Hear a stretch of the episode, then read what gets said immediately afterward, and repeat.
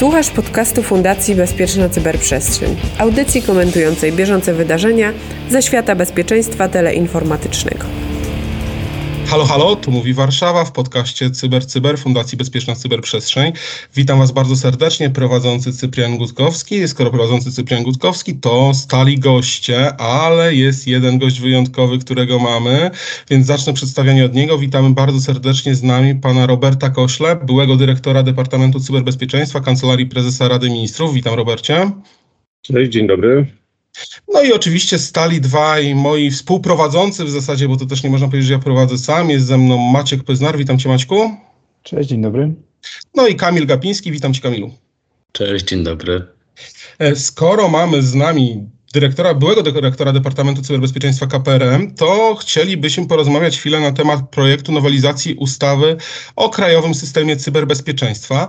Nie ukrywamy, że jako Fundacja Bezpieczna Cyberprzestrzeń braliśmy udział w opiniowaniu, tak naprawdę zgłaszaniu uwag do projektu y, ustawy. Zdecydowaliśmy się na zgłoszenie tych uwag około 30, dokładnie 28, z tego co pamiętam, a nawet sprawdzałem przed chwilą, więc udaje, że tylko pamiętam.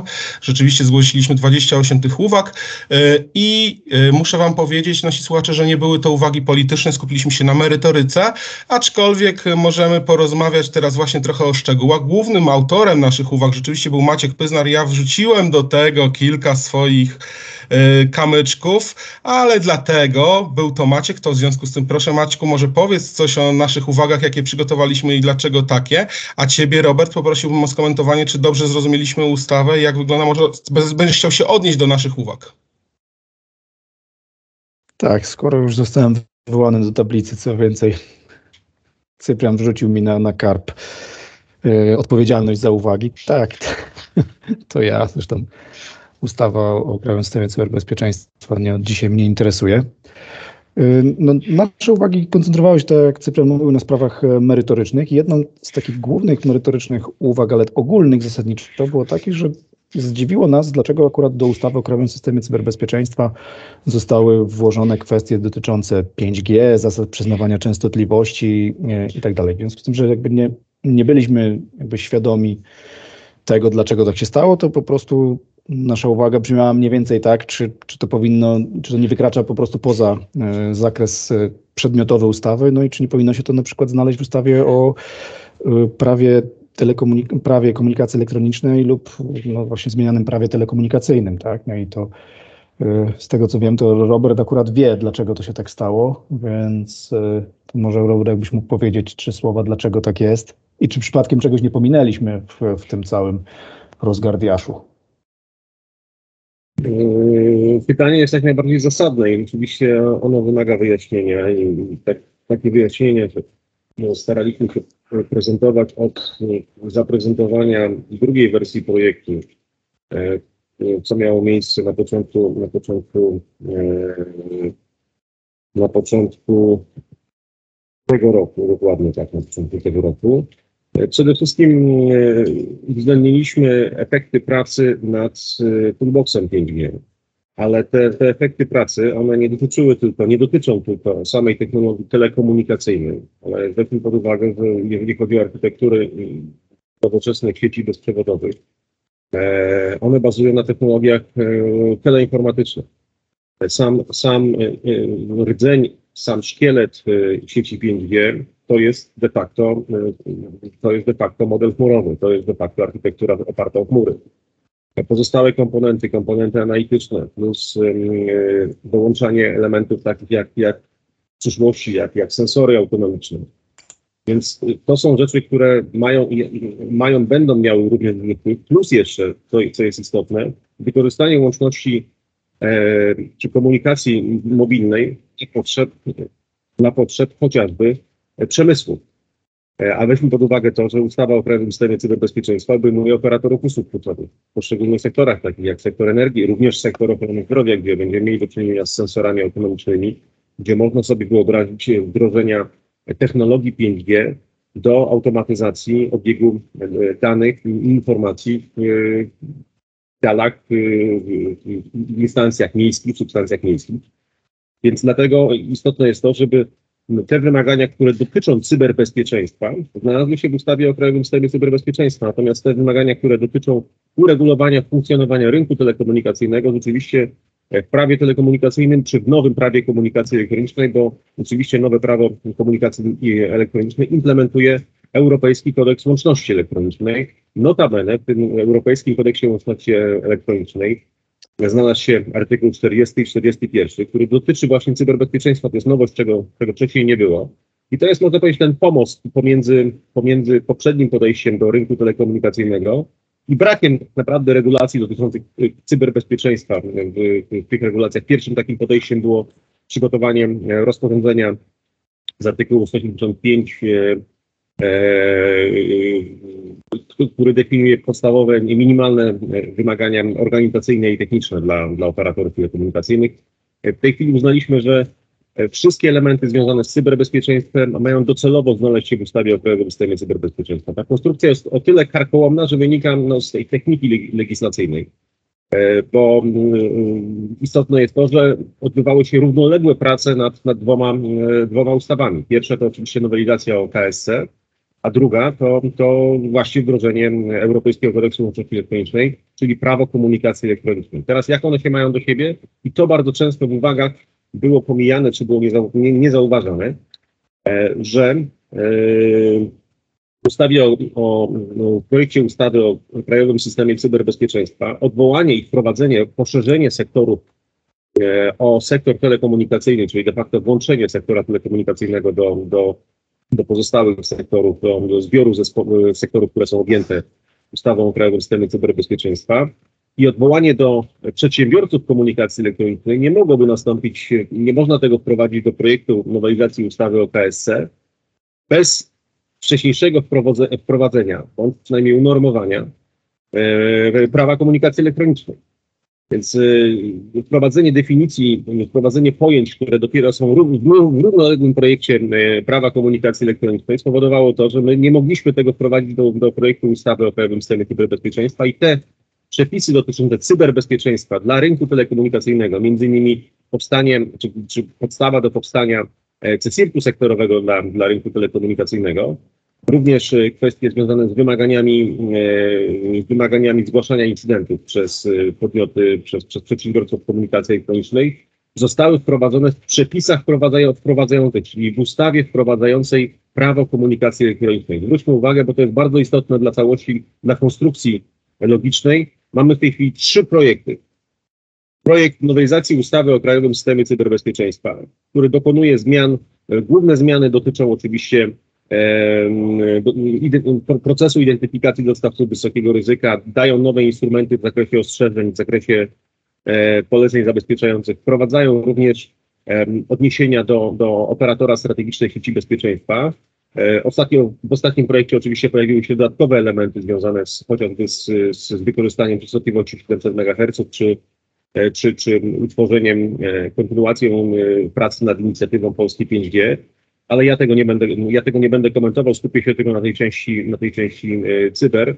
Więc e, to, to co wprowadziliśmy do e, ustawy, do, do, do projektu nowelizacji ustawy o Krajowym Systemie Cyberbezpieczeństwa, to są te elementy, o których mówiłem. Plus do tego wzmocnienie roli SOC-ów, również w pierwotnej wersji, którą, którą przygotowaliśmy i udostępniliśmy na początku tego roku, było odniesienie do, do jednostek samorządu terytorialnego. Natomiast równolegle pracy nad prawem komunikacji elektronicznej też uzgodniliśmy z, Departamentem Telekomunikacji y, Kancelarii Prezesa Rady Ministrów, że w tamtej ustawie nie będziemy umieszczali, nie będziemy realizowali artykułów 40-41 dotyczących cyberbezpieczeństwa dla sektora telekomunikacyjnego, żeby nie powodować silosowości regulacji. Więc wszystkie, wszystkie wymagania dotyczące cyberbezpieczeństwa plus temat włączenia sektora telekomunikacyjnego do Krajowego Systemu Cyberbezpieczeństwa znalazł się ustawie wprowadzającej do prawa komunikacji elektronicznej. Czyli mamy trzy ustawy, nowelizację ustawy o KSC, e, e, prawo komunikacji elektronicznej jako nowe zastępujące prawo telekomunikacyjne i ustawa wprowadzająca prawo komunikacji elektronicznej i w tej ustawie wprowadzającej dopiero, czyli w momencie wejścia w życie prawa komunikacji elektronicznej i ustawy wprowadzającej e, prawo komunikacji elektronicznej znajdą się te elementy, które tworzą czy włączają e, sektor, e, sektor podmiotów e, komunikacji elektronicznej do Krajowego Systemu Cyberbezpieczeństwa i również nakładają obowiązki cyberbezpieczeństwa dla tego sektora. I to jest dopiero ta konstrukcja logiczna, która, która, która no, pokazuje, że zarzuty sektora telekomunikacyjnego, który nie do końca rozumiał tą konstrukcję, były takie, że, że raptem sektor telekomunikacyjny, po pierwsze, pomimo tego, że w dyrektywie NIS sektor telekomunikacyjny z dyrektywy jest wyłączony, po drugie, e, raptem Polska chce e, włączyć do, do dyrektywy czy implementacji dyrektywy NIS w Polsce sektor telekomunikacyjny, a po trzecie jeszcze y, wprowadzić nowe wymagania cyberbezpieczeństwa w prawie komunikacji elektronicznej, czyli de facto sektor telekomunikacyjny będzie regulowany w dwóch ustawach, co jest oczywiście, tak jak mówię, błędem logicznym, bo, bo będzie regulowany tylko w jednej ustawie i, i, wymagania w zakresie zgłaszania incydentów e, przez y, podmioty komunikacji elektronicznej, przedsiębiorców komunikacji elektronicznej będą takie same jak operatorów usług cyfrowych. Maciek chciał zabrać głos, więc oddaję głos Maćkowi. Zapomniałem, że Robert rzeczywiście potrafi bardzo dużo powiedzieć, więc to była długa wypowiedź jak na podcast. Ale dobrze, Maćku, chcesz zadać pytanie pomocnicze, także uważaj, jakie pytanie zadajesz. Nie, bardzo się cieszę z tego, że to Robert właśnie wyjaśnił, bo, bo to nam jakby pokazało jakby związek pomiędzy tymi trzema aktami prawnymi. Ja za to chciałbym zapytać, czy to oznacza, że, że również y, jakby czasowo ich wprowadzenie jest również od siebie zależne, w sensie, że jeżeli nie będzie jakby skończony, przyjęty projekt jednego, to znaczy, że, że drugi też będzie wisiał do tego czasu, czy... Czy jak, jak to rozumieć? Bo, bo rozumiem, że to są zawiłości oczywiście samego procesu legislacyjnego, no ale skoro to, jak mówisz, takie są y, jakby zależności pomiędzy tymi aktami prawnymi, to one właściwie można powiedzieć, że, że powinny wejść w życie w jednym momencie. Właściwie no, wypadałoby, żeby wyszły w życie w jednym momencie, tak? Ja myślę, że to jest istotne y, przede wszystkim z punktu widzenia aukcji, y, aukcji na, na częstotliwości 5G, po to, żeby już mieć domknięty, domkniętą podstawę prawną dla, dla, dla działań i zwiększone bezpieczeństwo prawne prowadzenia samej, samej aukcji. E, Natomiast y, w związku z tym, że, że ta konstrukcja logiczna składa się z trzech elementów, to e, sama nowelizacja ustawy o KSC może iść równolegle, nie znaczy, że musi iść dokładnie w tym samym czasie. Bo tak jak powiedziałem, nowelizacją ustawy o KSC zmieniamy pewne rzeczy dotyczące cyberbezpieczeństwa. Od- Odnosimy się oczywiście do takich elementów jak e, utworzenie operatora strategicznej sieci bezpieczeństwa, z tym, że ten operator no to jest e, pewien wyjątkowy, wyjątkowy rodzaj operatora, który ma określone zadania i, i zakres, zakres usług świadczonych dla określonego zakresu podmiotów. Natomiast regulacja rynkowa dla, dla przedsiębiorców komunikacji elektronicznej idzie w projekcie prawo komunikacji elektronicznej. Dopiero wtedy, kiedy to prawo będzie, będzie przyjęte, równolegle e, prawo komunikacji elektronicznej, bo założenie było takie, że ono będzie, ono będzie później procedowane, czy będzie wolniej procedowane niż, niż e, nowelizacja ustawy o KSC. No, zdarzyło się inaczej i de facto te projekty id- idą dalej równolegle. Pomimo tego, że projekt prawa komunikacji elektronicznej to jest naprawdę duży, bardzo długi dokument, więc wydawało się, że prace nad nim zajmą więcej czasu to dyskusje dotyczące te, tych modeli, a przede wszystkim operatora strategicznej sieci bezpieczeństwa spowodowały to, że e, ustawa, czy najnowszy projekt, który został e, opublikowany w styczniu tego roku, wydawało się, że do końca pierwszego kwartału już trafi do, do, do przejdzie przez, przez Radę Ministrów i trafi do Sejmu.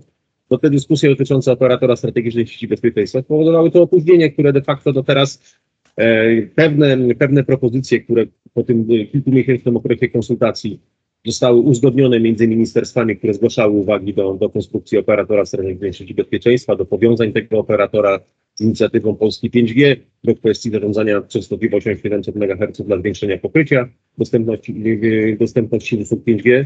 Dopiero teraz mogły, mo- mogły de facto znaleźć swoje odzwierciedlenie w kolejnym projekcie. Więc no, nie ma, nie, mogą być te projekty równolegle realizowane. Istotne jest to, że, że, że musi być ten projekt e, prawa komunikacji elektronicznej e, uchwalany razem z, ustawą wprowadzającą, która z kolei zmieni, e, wprowadzi zmiany do KSC. Tak, tak myślę, że, że ustawa KSC jest dlatego tak długo procedowana, że przypomina e, sernik e, z rodzynkami. Tych rodzynek nam jest bardzo dużo w rozumieniu właśnie e, operatora sieci strategicznej czy czegoś innego, który był jakby nie ma chyba specjalnie, można było odrębną ustawę zrobić. Zresztą kiedyś chyba taki projekt był procedowany, czy tam założenia przynajmniej do projektu. No ale to, to inne. Przepraszam Cyprian, wszedłem ci w słowo. To, to jest inna historia rzeczywiście, ale też masz rację Maćku. Natomiast ja postaram się teraz wyciągnąć takiego jednego rodzynka, być może właśnie, który będzie ciekawostką trochę trochę odbiegnę od merytoryki. Czy prawdą jest, że ustawę opiniowało tylko siedem podmiotów, Robercie? Jak to wygląda w rzeczywistości, ten nowy projekt ustawy? Czy to prawda i dlaczego tak mało, jeśli to prawda? To jeszcze do, do, doprecyzuj pytanie, bo to chodzi o y, podmioty, które są z. y, Przepraszam, konsultacje społeczne, bo, bo konsultacje do, do, do, społeczne, tego, do tak. tego zmierzam, tak? Bo rzeczywiście, jak my otrzymaliśmy pismo, to na, na rozdzielniku było tylko siedem podmiotów. W tym my, tak? Oczywiście, no, z czego się cieszymy. Bardzo nam miło, tak, oczywiście, tylko, tylko no, teraz upominamy się też o resztę kolegów z branży, czy zainteresowanych tematem i dlaczego tak, tak ograniczona została lista? Może my mamy jakiś niepełny rozdzielnik? Znaczy ja nie jestem trochę zdziwiony tym stwierdzeniem, że tylko siedem podmiotów, bo, bo jeżeli spojrzy, spojrzymy na, na stronę internetową Biuletynu Informacji Publicznej Ministra Cyfryzacji, na którym został opublikowany 12 października e, ten projekt, najnowsza wersja projektu, e, to tych stanowisk do, do tego projektu jest bardzo dużo, więc dlatego nie wiem, co, dlaczego mówicie o siedmiu podmiotach. Projekt był przede wszystkim tak. Projekt został przedstawiony na, na spotkaniu z, z, operatorami telekomunikacyjnymi, po czym został opublikowany na, na stronie internetowej. Informacja o tym, że projekt jest opublikowany, była szeroko, szeroko rozpowszechniana. E, pierwotnie były chyba dwa tygodnie na, na zgłaszanie uwag. Ten, na wniosek wielu podmiotów ten, ten, ten, ten okres został wydłużony do, do 2 listopada, e, czy, nie, czy nawet jeszcze, e, na pewno był dłuższy aniżeli pierwotny. I więc dlatego no, wiele podmiotów miało, miało możliwość zgłoszenia, zgłoszenia uwag i stanowisk i te uwagi no, znalazły się na, na, na stronie internetowej, więc no, trudno mówić o, o siedmiu podmiotach. Ja widzę tutaj zdecydowanie więcej. Okej, okay, Robercie, być może też dlatego, że to były jeszcze też wcześniejsze uwagi do wcześniejszego projektu, który się ukazał, tej pierwszej wersji nowelizacji i tam rzeczywiście było bardzo dużo podmiotów. Natomiast podobno tutaj, bo tyle nie, nie wnikam u nas, rzeczywiście tak było na rozdzielniku, ale rzeczywiście to może być też jakiś, jakaś pomyłka oczywista i tego nie będziemy yy, jakby dalej wnikać w tę kwestię. Yy, natomiast na pewno chcemy przejść do jeszcze kilku naszych uwag, które się pojawiły. Także nie wiem, Maćku, może zadaj rzeczywiście jeszcze kolejną kwestię, poruszyć, żebyśmy mogli jeszcze coś powiedzieć. Nie, no jasne. Pojawia się i co, co nas akurat bardzo cieszyło, że, że od dawna jesteśmy wielkimi fanami ISAC-ów na przykład, projekt, żeby, żeby one były, tak? I, I, to jest fajne. Zastanawiało nas, i to uwagę zgłosiliśmy, dlaczego jakby zostały wskazane ich zadania tak po prostu jakby wylistowane i, i, nie, da, i nie dało możliwości jakby innych również realizacji zadań tym ISAC-om, bo z naszego punktu widzenia ISAC-i realizują zadania na rzecz swoich członków i mogą realizować różne zadania, niekoniecznie tylko koncentrować się na tych wymienionych przez, przez ustawodawcę, a ustawodawca jakby wymieniając trzy główne, czyli wymiana informacji na te podatności cyberzagrożeń incydentów, właściwie ograniczył ich, ich, ich, możliwości, tak? I się zastanawialiśmy, czy, czy, czy to ma sens, czy, czy nie ma sensu. No, w każdym razie zgłosiliśmy uwagę, że, że można by było po prostu napisać, że realizuje wybrane usługi z zakresu cyberbezpieczeństwa na rzecz swoich członków w celu wspierania podmiotów krajowego systemu cyberbezpieczeństwa i to by dawało możliwość ich organizacji tak, jakby sobie chciały. No ale to, to, to taka jedna uwaga. Druga to bardzo nas zastanowiło. Bardzo szybko skomentuję. ISAC w odróżnieniu od, od SOC-ów czy w odróżnieniu od CSIRT-ów nie, ma, nie, nie pełni roli operacyjnej. Jest to, jest to podmiot wspierający i tak jest odbierany. Jest to Centrum Wymiany i Analiz Informacji.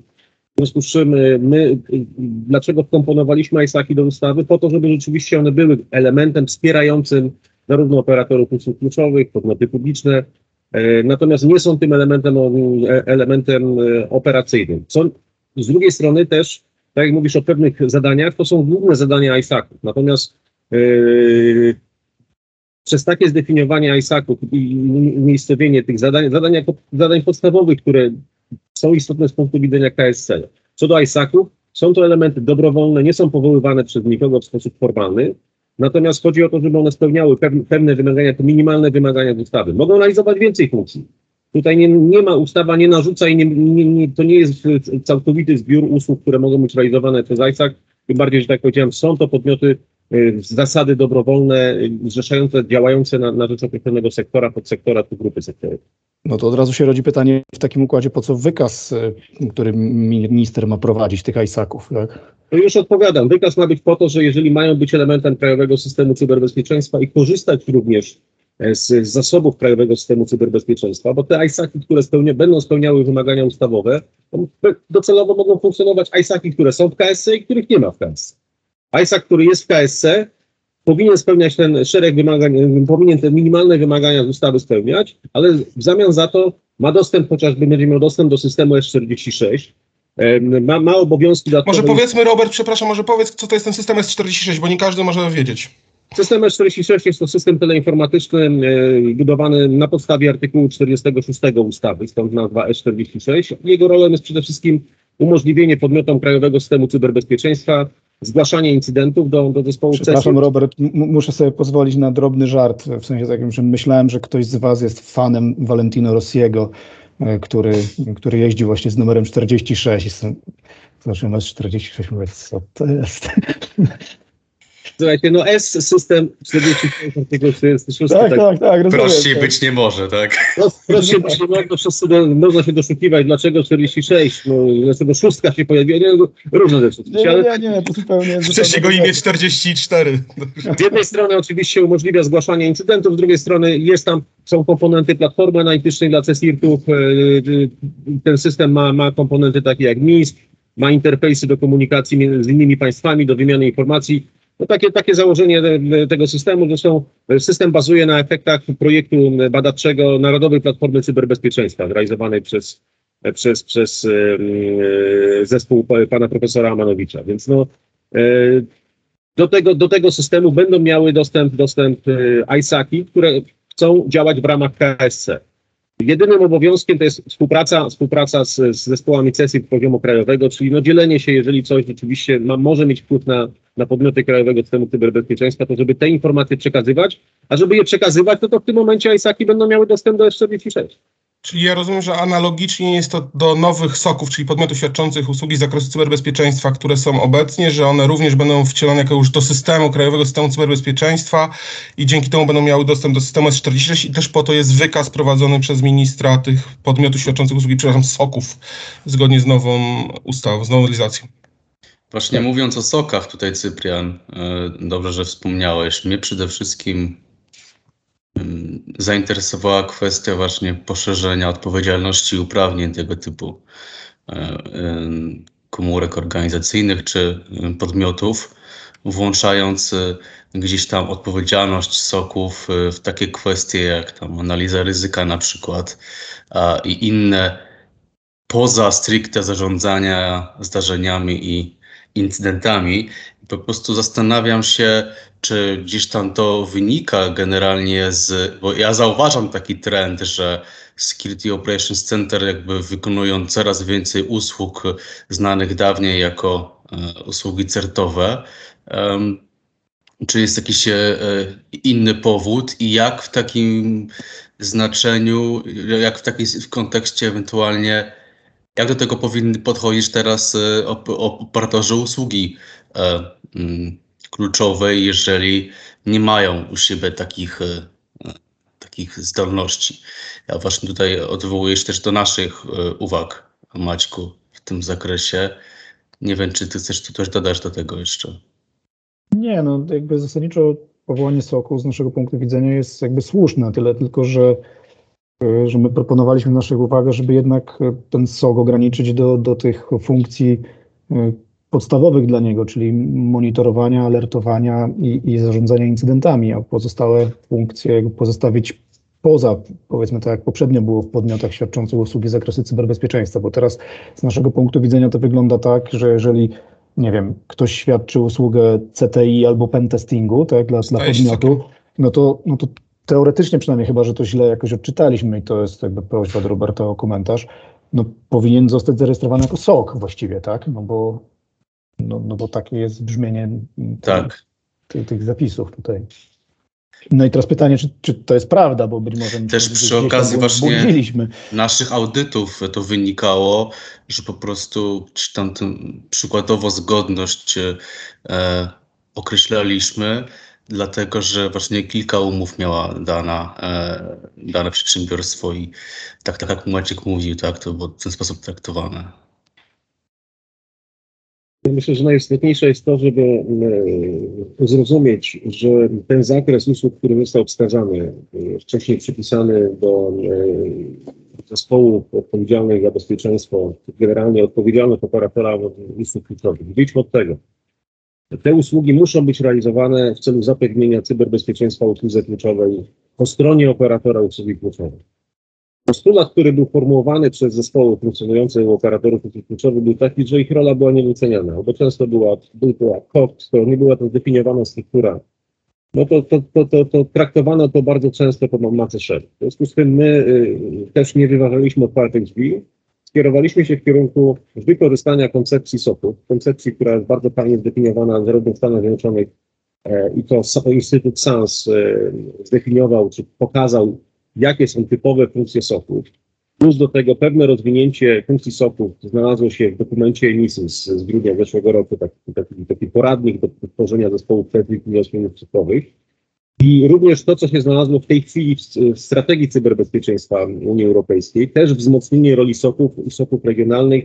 I ta rola jest, jest, jest, jest dość szeroko określona.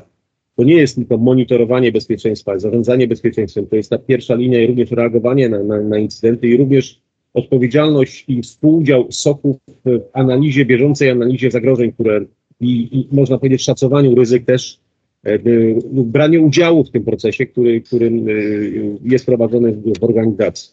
Natomiast mówiąc o tym, że e, to jest kluczowe. Te funkcje muszą być realizowane, muszą być dostępne dla obsługi, dla, dla zabezpieczenia usługi kluczowej. I one mogą być realizowane na, na dwa sposoby, na trzy nawet, bo zawsze jest ten sposób mieszany. Pierwszy to jest, są realizowane przez wewnętrzny zespół, czy jest to kilka zespołów, które realizują funkcje soku. To nie znaczy, że to, ten zespół się musi nazywać Security Operation Center i nie ma w ogóle wyjścia i jak to nie będzie tak nazywał, to już w ogóle e, to, to, to, to będzie złamanie ustawy. Mają być realizowane te funkcje, one się mieszczą w ramach SOF-u. Jeżeli y, operator usługi kluczowej nie ma możliwości, bo, bo, nie ma takiego zespołu, bądź ma zespół, który nie jest w stanie realizować wszystkich z tych funkcji, funkcji to część z tych funkcji może kontraktować od zewnętrznego, od innego podmiotu, który takie możliwości ma. Oczywiście to jest wtedy, wtedy powinno być opisane w umowie, ale i tak nikt nie zdejmuje odpowiedzialności z operatora usługi kluczowej za realizację tych funkcji, więc to w jego interesie jest to, żeby rzeczywiście odpowiednie usługi zakontraktował i wtedy dopełnił ten zbiór, który powinien być realizowany w stosunku do, do, do usługi kluczowej.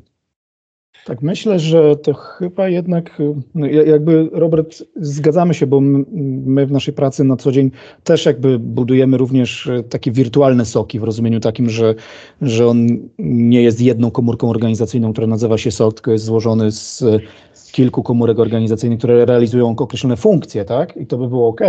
Tyle tylko, że jakby ustawa nie mówi o funkcjach soku, tylko na przykład mówi o tym, że jeżeli e, operator powołuje ten sok wewnątrz swojej lub zawiera umowę E, o, prowadzenie SOK, tak? Więc właściwie nie jest mowa o tym, że, że wynajmuje niektóre funkcje SOK na zewnątrz, tylko, tylko po prostu zawiera umowę o prowadzenie SOK, więc jeżeli nie, ktoś robi pentesty, to znaczy, że zawiera z nim umowę o prowadzenie nie wiem jak to nazwać, pewnej oczywiście funkcji soku, tak, no ale, ale de facto, de facto ktoś chyba się powinien nazywać sokiem i się zgłosić, być zarejestrowanym, spełnić te wymogi, tak, no i to jest pytanie, czy to przypadkiem tak nie wyjdzie, bo, bo ja rozumiem cię, ale y, jak my robimy audyty i tak jak Kamil wspomniał, no to przeważnie przedsiębiorcy dość, dość literalnie czytają ustawę w rozumieniu takim, że, że jakby mały jest w nich margines na to, żeby ją y, we własnym zakresie interpretować, a raczej, żeby zrobić tak dokładnie, jak jest napisane, żeby właśnie uniknąć y, potencjalnych problemów przy audytach, czy że ktoś może zarzucić, że to jest jakaś błędna interpretacja.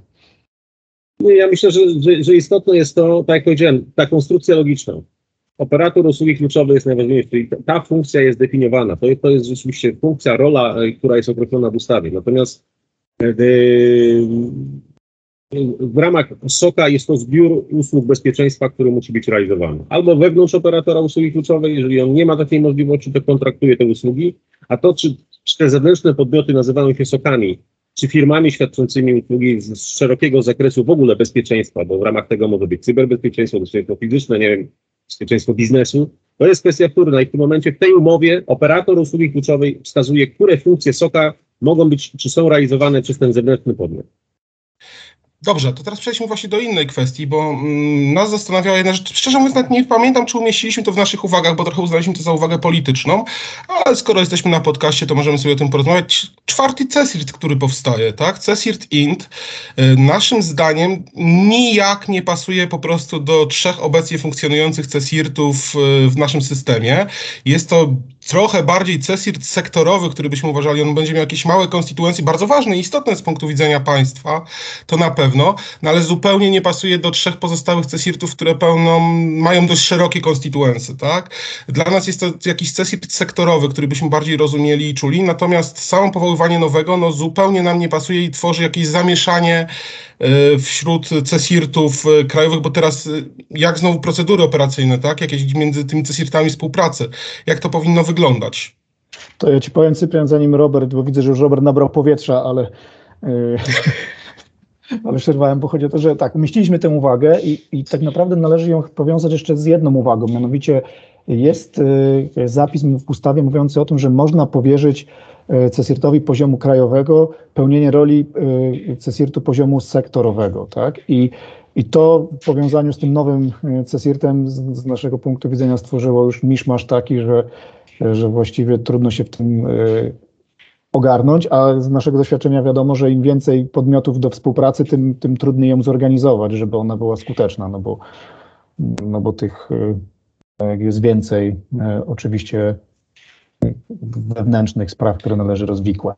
Ale, że jeszcze Kamil chce do Tak, ale w tym przypadku, Maćko, chyba nie mógłbyś użyć um, tego zapisu w ustawie, jeżeli chodzi o placówki dyplomatyczne, bo o takie właśnie chodzi w, kon w kontekście INT, TESIRTu INT. Ale do czego zmierzasz, Kamil? W sensie, jakim nie mógłbym użyć no, tego chyba zapisu? Poziom, no tutaj się nie zgadzałem konstytuencji moim zdaniem i jakby... Ale polskie placówki dyplomatyczne są Polską, nie... Ja, ja, ja, ja, ja to oczywiście rozumiem, ale wydaje mi się, że Dlatego tutaj Cyprian wspomniał o polityczności tego zagadnienia. Wydaje mi się, że niezwykle trudno byłoby przypisać, właściwy e, CESIRT poziomu krajowego z tych trzech CESIRTów by um, obsługiwał e, incydenty tego typu. To chyba tylko ja jestem jakimś prostym chłopakiem, ale dla mnie to jest CESIRT Gov po prostu. Też jest to no, Ministerstwo Spraw Zagranicznych, tak? Ale może się mylę, tak? Robert Czyli dobrze sprowokowałem dyskusję. Tak, doskonale. Siedzisz cicho, ale po prostu tam podkładasz. Maciek, a ty, a, ty, a ty z kolei dobrze zinterpretowałeś i dobrze rzeczywiście e, e, jako, prosty, jako, jako prosty chłopak rzeczywiście bardzo prosto e, przy, przypisałeś e, placówki dyplomatyczne, które funkcjonują, które są nadzorowane przez, przez ministra spraw zagranicznych, który należy do administracji rządowej, a administracja rządowa jako e, należy do konstytuencji CESIP GOP. Mówiąc o tym CESIP-cie, rzeczywiście e, można, można by było, i patrząc na to literalnie, potraktować to jako CESIP sektorowy. Co więcej, jeżeli pójdziemy dalej i, spojrzymy z perspektywy prostego chłopaka, Maciek jest nasz liczbowy dwóch, to, to, to każdy z tych trzech CESIRTów, o którym mówimy, który nazywany jest w ustawie CESIRTem, CESIRTem e, poziomu krajowego, jest de facto CESIRTem sektorowym albo wielosektorowym. Ale nie jest to CESIRT krajowy, bo CESIRT krajowy powinien być jeden i de facto realizować te funkcje dla całego kraju. Natomiast e, te, to, co, to, co widzimy w tej chwili w tej konstrukcji, on oczywiście była pewnym rodzajem kompromisu do tego, żeby wykorzystać struktury wcześniej istniejące, czyli struktury e, CERT.pl, który zajmował się sektorem akademickim i generalnie zbierał e, zgłoszenia od różnych sektorów wcześniej, Później powstał CESIR czy, czy CERT.gov w 2007 roku, a później powstał w 2009, chyba z tego co pamiętam, MILCERT w strukturach wojskowych. No i teraz zamiast, zamiast wskazywać, który z nich jest najważniejszy, bo, bo, bo, tego wtedy dotyczyła ta dyskusja, który jest najważniejszy, bo jak będzie jeden krajowy, to znaczy, że ten nadzoruje pozostałe. To niestety takie podejście jest. No i, w tym momencie no, uznano, że lepiej podzielić ten, no, te, te, te, wszystkie konstytuencje, te sektory pomiędzy, pomiędzy trzy CESIRTy i nazwać je CESIRTami poziomu krajowego. Ale zgadzam się z, z, z waszą interpretacją, że tak jak CESIRT INT jest, może uznać, uznać z punktu widzenia jego zawężenia do, do pewnego sektora, czy nawet podsektora, to który mówi, że to jest sektor administracji publicznej, a de facto może być podsektor służby zagranicznej, no bo byśmy sobie zdefiniowali nowy podsektor, idąc w kierunku tej filozofii, która w tej chwili jest omawiana w ramach NIS 2 i wprowadzenia całej gamy nowych podsektorów jeszcze do, do, do, do, do samej konstrukcji europejskiej. Więc e, co do CESIRT, CESIRT INT, Ja, mm, znaczy, na pewno placówki wymagają wsparcia i to jest bezdyskusyjne. Pytanie, dlaczego te zadania nie, nie są realizowane, czy nie mogą być realizowane przez sesję, sesję GOV, który, który de facto no, odpowiada za administrację rządową. Można by było powołać oczywiście dodatkowy CESIRT, ale czy, czy to musi być CESIRT na poziomie krajowym? To znaczy, To- ja, ja, ja mam chyba odpowiedź na to pytanie. E, Ja też mam, ale nie chcę mówić. Dobra, to w związku z tym, że jestem prosty, to zwalicie na mnie, że nic nie rozumiem z tych zawiłości. Do, dlatego, że y, chyba obciążony jest y, grzechem pierworodnym, że tak powiem, ten CSIRT-GOV, mianowicie takim, że jest w strukturach Agencji Bezpieczeństwa Wewnętrznego, która nie może realizować swoich zadań poza granicami kraju. Tak? A Dlatego, placówki dyplomatyczne wchodzą troszeczkę w SKW, w związku z tym tutaj mamy No ale przede wszystkim w agencję wywiadu, tak, no bo to są No, jednak... to- No, chyba, że, chyba, że... i tu, i tu Maćku, więc Ale przepraszam was bardzo, no, no przedstawicielstwa dyplomatyczne to jest terytorium Polski. Więc no to, to, to Tak, więc właśnie tu się, tu się, tu się mieszają te, te dwie kompetencje, tak? Z jednej strony na pewno ochrona kontrwywiadowcza jest potrzebna takiej, ten, więc to jest ABW, tak? No i jednocześnie, skoro już jesteśmy za granicą, to, to, to jesteśmy bliżej tych informacji, które powinniśmy mieć z punktu widzenia wywiadowczego, więc to jest jakby oczywiście zrozumiałe i to jest trudne. No w każdym bądź razie, no tak, ten CESIR... A grzech pierworodny, o którym Maciek mówisz, to jest, to jest konstrukcja rzeczywiście taka, że e, CESIRT, e, CESIRT GOV, w ogóle CESIRT e, po- powstał w strukturze służby specjalnej. To Tak, tak, no i o tym właśnie mówię, tak? Ja swojego zdania nie zmieniłem. Od 2007 roku byłem e, krytycznie nastawiony do tego pomysłu. Jeszcze e, e, z, za, e, przy, przy e, administracji rządowej 2006-2007 rok rozmawialiśmy wtedy jeszcze e, z ówczesnym e, panem ministrem, e, e, świętej pamięci panem ministrem Stasiakiem, ministrem spra- spraw wewnętrznych i administracji, który, który poparł pomysł tego, żeby stworzyć y, właśnie CERT narodowy, CERT rządowy również w strukturach y, podległych, tak jak to jest w Niemczech chociażby, żeby stworzyć strukturę i, i, i podmiot, który ma realizować funkcję cyberbezpieczeństwa dla administracji rządowej, poza, ale na pewno nie w służbie specjalnej. Tak, no wydaje się logiczne i ja jeszcze pracując w RCB miałem taki postulat, żebyśmy, no być może to zostało czytane wtedy jako, jako megalomania, ale żeby w, w strukturach Rządowego Centrum Bezpieczeństwa utworzyć po prostu CESIRT, y, który odpowiadałby za to. No to jest bardzo ważny aspekt, jest to pod premierem, czyli jakby osobą, która zarządza jakby całą administracją rządową.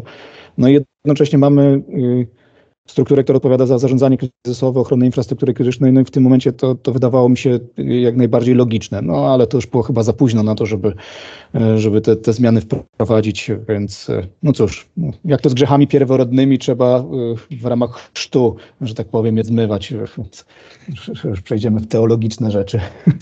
To, e, to, to przejdźmy może do, do, do kwestii w sumie trochę kontrowersyjnej, tak, E, ale jednak tego tego podmiotu, który dostarcza, a nie właściwie on jest chyba krytycznie nazwany, tak? Czy, przepraszam, podmiotu wysokiego ryzyka, przepraszam, o tak. Bo y, z nasze uwagi jakby nie koncentrowały się na tym, y, kim ten podmiot ma być, bo to jest właściwie jakby z punktu widzenia jakby samej ustawy przedmiotu nieistotne, tyle tylko, że, że te kryteria, które są wskazane do tego, żeby takim podmiotem się stać, no, z punktu widzenia naszego są są jakby zbyt, zbyt, zbyt słabe, tak? Dlatego, że jest mowa o tym, że, że to jest dostawca usług, technologii i tak dalej, ICT, yy, dla podmiotów, i tu jest wymieniona cała lista, które mogą spowodować ryzyko tego, że jak, w jakikolwiek sposób zostaną zakłócone yy, działanie tych podmiotów. No i na, nasza uwaga brzmiała taka, że takich podmiotów są przecież dziesiątki tysięcy, tak? które dostarczają czy, czy to wiem, serwery, czy komputery, czy, czy jakiekolwiek usługi nawet yy, z tego zakresu, które jakby wpływają na ciągłość działania na przykład tych, tych instytucji, no i, no i musielibyśmy je chyba wszystkie zgodnie z tą definicją po prostu włączyć w, w, ten, w ten katalog. Tak? Są tam oczywiście opinie, są tam analizy i tak dalej.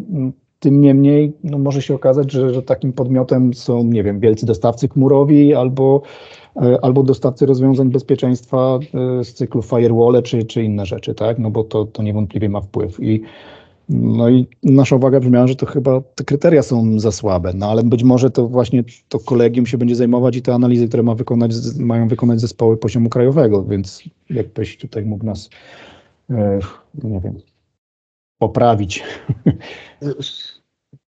Koncepcja, do, do, koncepcja dostawców wysokiego ryzyka, e, ona została wypracowana w ramach dyskusji na temat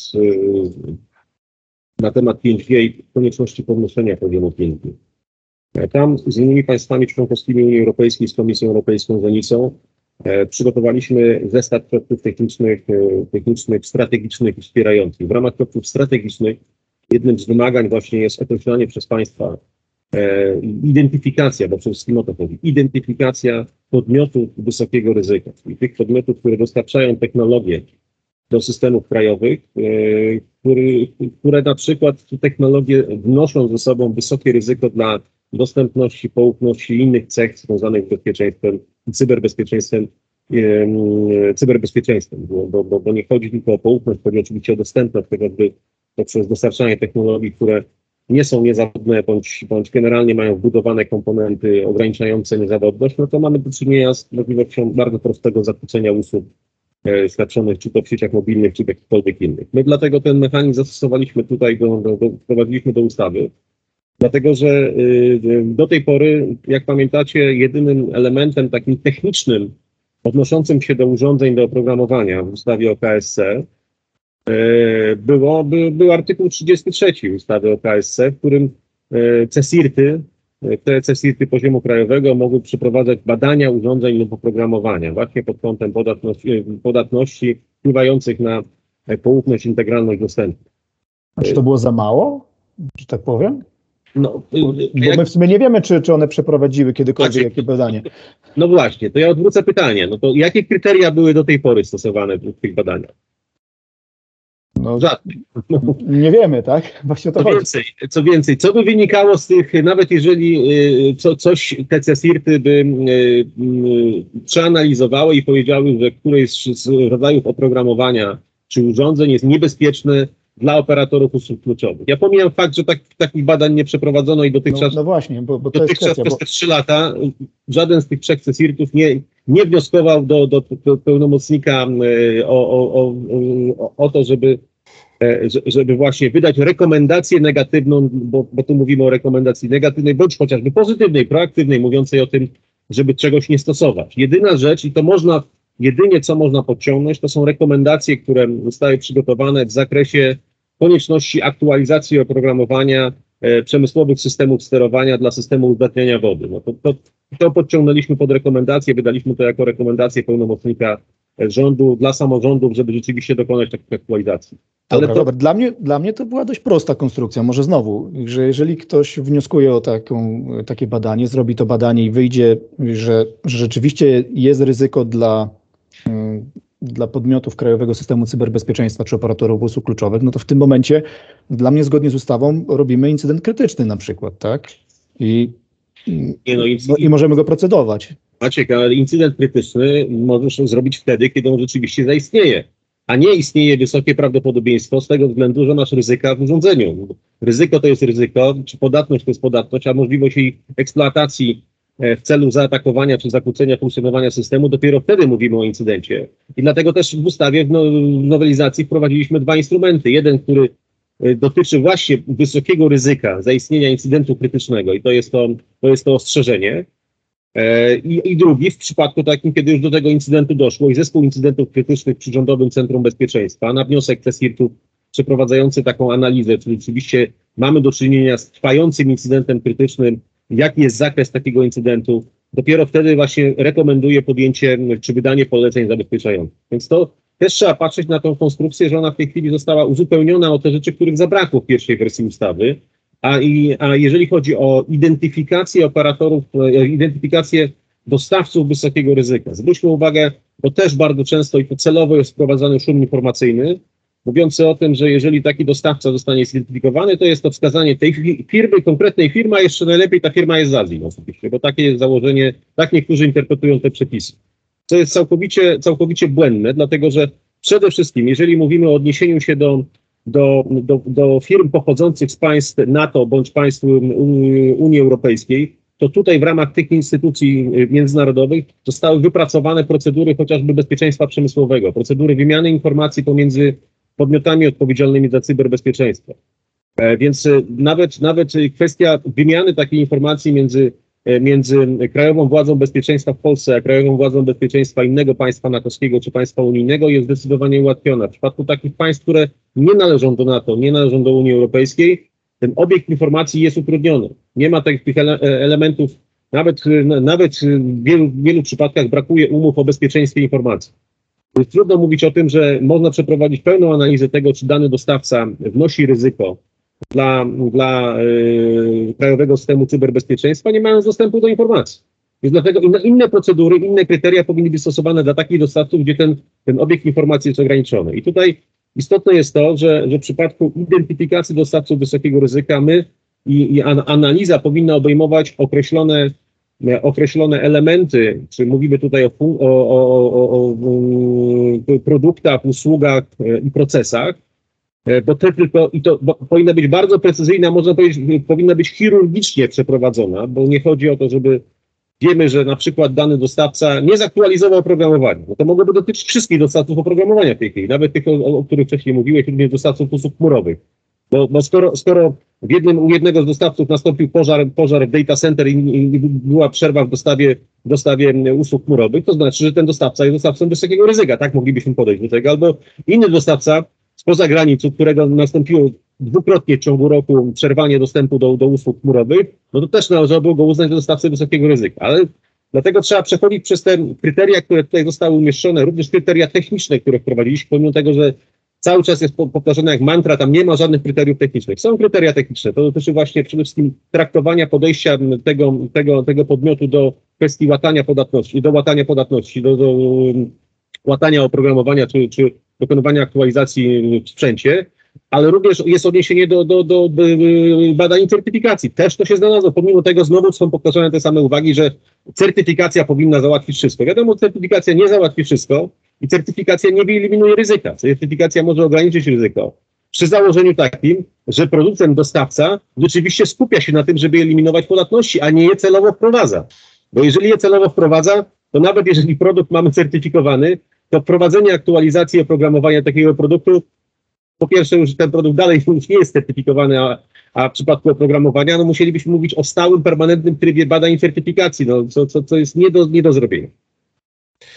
Musimy kończyć, bo nam czas rzeczywiście zleciał po prostu niesamowicie, ale ja pozwolę sobie wrzucić jeszcze jeden granat, zwłaszcza tym, że on ma związek z tym, o czym mówisz. Ja widzę, że Maciek bardzo się nie zgadza, więc Robert, myślę, że jeszcze cię zaprosimy, żeby chwilę porozmawiać, ale teraz ja wrzucam granat, bo mówiliśmy trochę o tych przemysłowych systemach sterowania, no i właśnie o tym OT pięknym naszym i co wynika z naszych audytów, co ja mogę powiedzieć, co jest problemem. Przykładowym to, że to właśnie vendor, który na przykład świadczy te systemy sterowania, on jednocześnie monitoruje tą sieć i w żaden sposób on nie jest podmiotem świadczącym usługi z zakresu cyberbezpieczeństwa. I jeżeli nawet wspomina mu się, e, posłuchaj drogi vendorze, może byś został podmiotem świadczącym usługi, bo my potrzebujemy, to mówią kim, przepraszam, tak, no więc y, jak to rozwiązać? Ja nie mam na to, na to rozwiązania i czy rzeczywiście jest do tego w ogóle jakieś podejście czy ktokolwiek o tym myślał tak naprawdę przy y, tworzeniu systemu krajowego systemu cyberbezpieczeństwa, bo jest to dość dużym problemem, zarówno dla audytorów, jeżeli chcą podejść poważnie do tej kwestii, jak również dla samych y, operatorów usługi kluczowej, zwłaszcza właśnie tutaj, gdzie mamy do czynienia z systemami przesyłowymi. Cyprian, bardzo dobre pytanie i to jest, to jest temat na, na e, odrębne spotkanie. Ja- umówimy się na takie spotkanie, Ja Robercie, może. Ja, ja wam powiem tak, y, rzeczywiście jest y, i myśleliśmy o tym, co więcej, nie tylko myśleliśmy, ale nad tym pracował zespół do spraw bezpieczeństwa przemysłu 4.0. Zespół, który złożony był z ekspertów od, od przemysłowych systemów sterowania, ludzi, praktyków spółek energetycznych, którzy no, też zjedli zęby na tym, w jaki sposób dostawcy często tych komponentów dla z, w OT zostawiają ich samych, so, sa- samych sobie, bez, doku, bez dostępu do dokumentacji. Nie pozwalają w ogóle nikomu tego monitorować. inter- Dlatego, dlatego wokół tego po pierwsze, po pierwsze został stworzony poradnik, ale poradnik to jest, to jest tylko na dzień dobry. Oprócz tego przygotowaliśmy założenia do krajowego systemu em, bezpiecze- cyberbezpieczeństwa w przemyśle. I tam, tam, tam są zdefiniowane już wstępne wymagania, wymagania dotyczące również testów, badań, certyfikacji, zaangażowania podmiotów, dos- zaangażowania dostawców, więc na pewno to, co, to, to, to, co po pierwsze zaadresowaliśmy w strategii cyberbezpieczeństwa, czyli również włączenie OT, bo cały czas się o tym zapominało, Po drugie, również jak spojrzycie na, na, na KPO, na Krajowy Plan Odbudowy, czy na, na, na fundusze, które w tej chwili planujemy, to są fundusze, które mają wzmocnić cyberbezpieczeństwo w przemyśle. Poprzez stworzenie konkretnych wymagań, nawet na poziomie europejskim jest problem z systemami ICS. Dopiero, dopiero niedawno zdefiniowano wymagania chociażby dla, dla konsumenckich urządzeń OT. A co mówiąc jeszcze o industrial, y, o urządzeniach przemysłowych, tak? I o, i o kwestiach y, y, w konsekwencji rzeczywiście egzekwowania tych wymagań. Więc to jest temat, który jak najbardziej pełna zgoda, on, on został przez nas nie wprost zaadresowany, ale całą konstrukcję jesteśmy w stanie przedstawić. Co więcej, również zostało to ujęte w strategii cyberbezpieczeństwa. Mamy do tego już też podmioty, mamy do tego inicjatywy. Ja nie chcę mówić teraz o szczegółach, bo jedną z inicjatyw mamy prezentować na forum europejskim i nie chciałbym tego spalić, tym bardziej, że wiemy, że e, co najmniej jedno państwo się interesuje tym, żeby, żeby podobne, z podobnym rozwiązaniem wyjść na rynek europejski, a chcemy, żeby Polska, Polska mogła to pokazać jako, jako coś, co, co, coś nowego. Okej, to ja, tak jak Robercie wspomniałem, bardzo chętnie byśmy się jeszcze spotkali, bo nie omówiliśmy nawet połowy naszych uwag. E, Musimy już kończyć, bo to jest najdłuższy podcast, jaki rzeczywiście nagrywaliśmy. E, Na pewno się spotkamy, mówię, bo tutaj kwestia tego mm, całego to też jest właśnie... konieczna po prostu. Ale to nie jest tak, że proste chłopaki spotykają. No, wszystko po prostu chcą wyjaśnić, no i dlatego. No. Dobra, słuchajcie, bardzo Wam dziękuję. Dziękuję Robertowi, byłemu dyrektorowi Departamentu Cyberbezpieczeństwa w KPRM. Dziękuję Maćkowi, dziękuję Kamilowi, dziękuję też sobie. No i słuchajcie, możecie nas słuchać tak jak wiecie wszędzie, już nie będę tego powtarzał po raz kolejny, ale może jednak media społecznościowe, można nas słuchać również na Epigo, na wielu, wielu platformach. Także zapraszamy do komentowania. Jeżeli macie jakieś uwagi, komentujcie, jesteśmy na to gotowi. A teraz Wam bardzo dziękuję. Do zobaczenia, do usłyszenia, a my, Robert, musimy się jeszcze koniecznie umówić. Cześć! Dziękujemy bardzo. Dziękujemy. Cześć. Słuchasz podcastu Fundacji Bezpieczna Cyberprzestrzeń, audycji komentującej bieżące wydarzenia ze świata bezpieczeństwa teleinformatycznego.